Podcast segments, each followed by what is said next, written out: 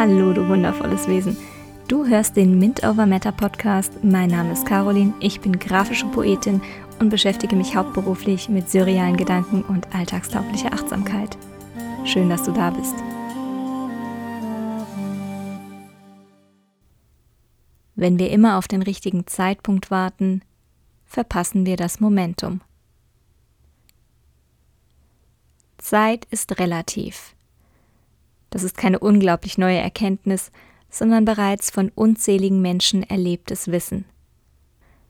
Außerdem hat Zeit sehr unterschiedliche Qualität. Manchmal erinnert es mich auch an die Aggregatzustände von Wasser. Wasser kann fest, flüssig oder gasförmig sein. So erscheint es mir auch mit Zeit. Ist es dir auch schon mal so vorgekommen, als würde dir die Zeit wie ein Eis in der Sonne davonschmelzen?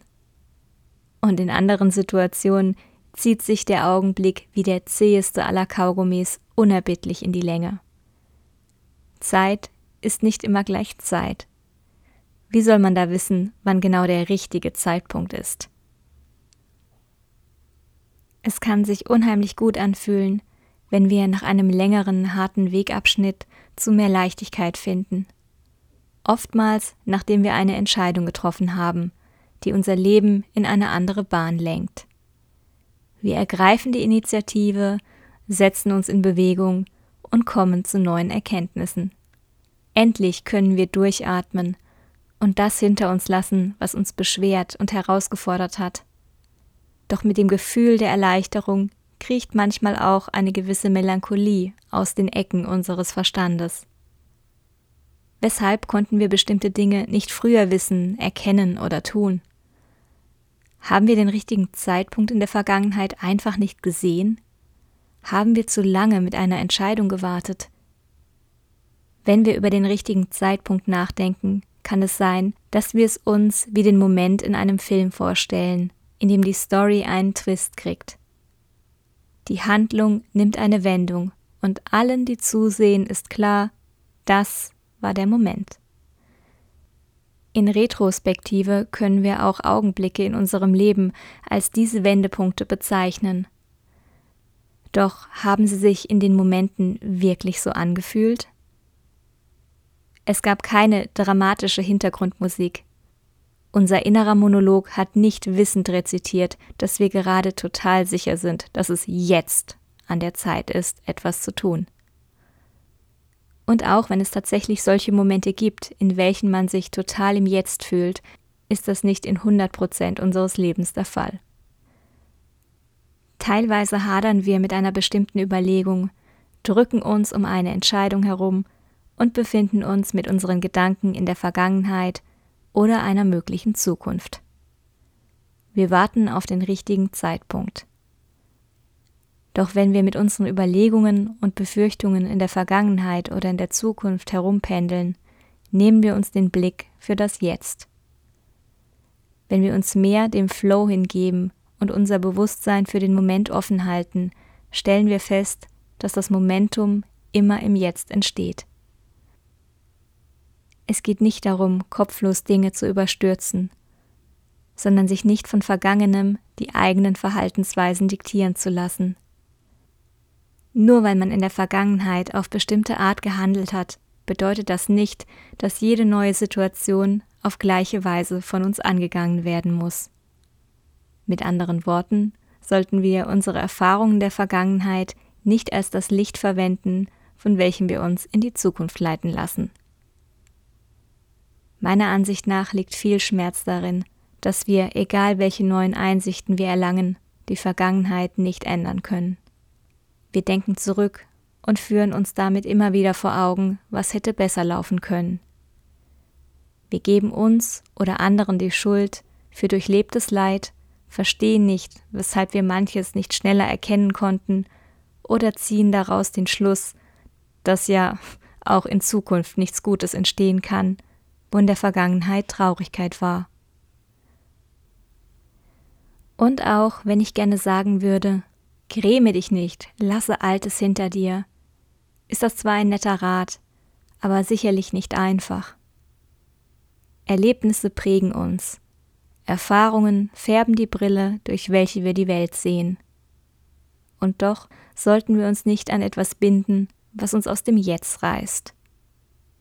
Das ist an sich schon eine anspruchsvolle Herausforderung.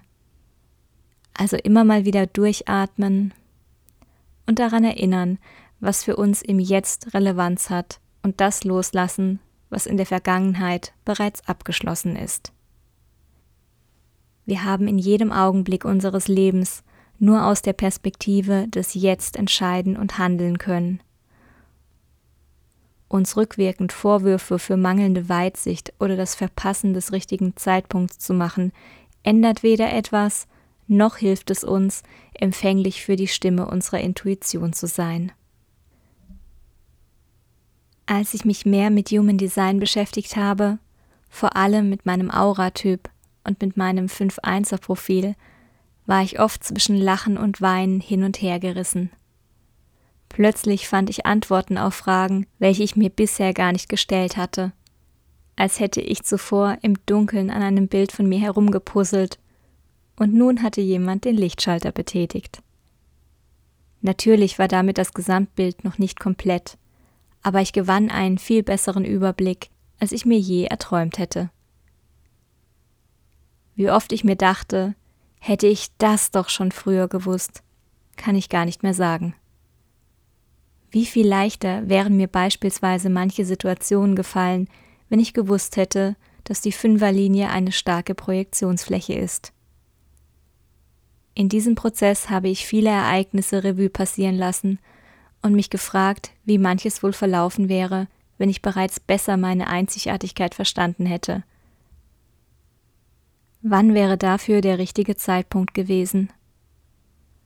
Bei solchen Überlegungen bricht auch manchmal alter Schmerz hervor und man durchlebt auch Vergangenes und Traumata. Das ist nicht immer schön und entspannt. Es fordert Geduld mit sich selbst und eine gesteigerte Selbstfürsorge kann dabei definitiv nicht schaden. Über die letzten Jahre hatte ich mich mit vielen Persönlichkeitsanalysen und Inhalten zur Selbstoptimierung beschäftigt. Dabei habe ich einiges für mich erkannt und angewendet. Doch irgendwie kam ich immer wieder an den Punkt, an welchem ich nicht weiter wusste. Da war noch etwas, das unbedingt weg sollte, damit ich endlich so war, wie ich dachte, dass ich sein müsste. Aber wenn ich noch einen Kurs mache oder noch ein Buch lese, würde ich es sicher beheben können. Als ich dann mit Hilfe des Human Design Systems erkennen durfte, was genau meine Individualität und Einzigartigkeit ausmacht, stellte ich fest, dass es genau die Aspekte waren, welche ich am liebsten noch wegtransformiert hätte. Das, was mich von anderen und der optimierten Version meiner selbst unterschied, waren meine persönlichen Definitionen. Das, was mich besonders macht und was ich in die Gemeinschaft einbringen kann. Hätte ich das doch nur früher gewusst. Nun ja, nachdem ich mich eine Weile geärgert hatte, dass ich viel Energie in den Versuch investiert hatte, mich und meine Funktionsfähigkeit zu verbessern, wurde mir bewusst, dass ich diese erdbodenerschütternde Erkenntnis niemals gehabt hätte, wenn ich diese Erfahrungen nicht durchlaufen hätte. Nein, wir brauchen keine traumatischen Ereignisse, um eine Epiphanie zu erfahren. Aber dadurch, dass ich viele unterschiedliche Herangehensweisen ausprobiert und für mich selbst getestet hatte, bekam ich erst einen besseren Blick darauf, was mir entsprach und was nicht. Der zusätzliche Gewinn durch mein neu erworbenes Human Design Wissen war dann, mir selbst keine Vorwürfe mehr zu machen, wenn etwas eben nicht meine Sache war. Ich habe nicht nur den Schmerz um die vergangene Zeit zu Grabe getragen, sondern auch das Bedürfnis, mich und mein Verhalten mit dem anderer zu vergleichen. Auch wenn das ein oder andere Erlebnis der Vergangenheit noch seine Schatten wirft, war es der absolut richtige Zeitpunkt für mich. Wenn ich dich inspirieren konnte, freue ich mich, wenn du auch in der nächsten Episode dabei bist. Falls du das Gefühl hast, dass noch jemand sich das Ganze anhören sollte, teile den Podcast gerne. Für weitere Infos kannst du auf meiner Website carolin-magunia.de oder auf Instagram at mintovermatter vorbeischauen. Ich danke dir für deine Aufmerksamkeit. Du bist immer zur richtigen Zeit am richtigen Ort. Namaste.